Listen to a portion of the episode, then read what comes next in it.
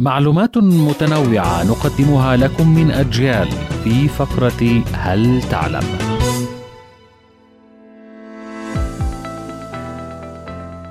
أوغندا هي الدولة الوحيدة التي لا يتغير فيها موعد الإفطار في رمضان تقريبا والفرق دقائق قليلة جدا بسبب موقعها الجغرافي حيث تقع على خط الاستواء فيتساوى فيها طول الليل والنهار طوال العام تقريبا لذلك فإن المسلمين في أوغندا يصومون 12 ساعة يوميا طوال الشهر الكريم منذ دخول الإسلام إليها منذ آلاف السنوات.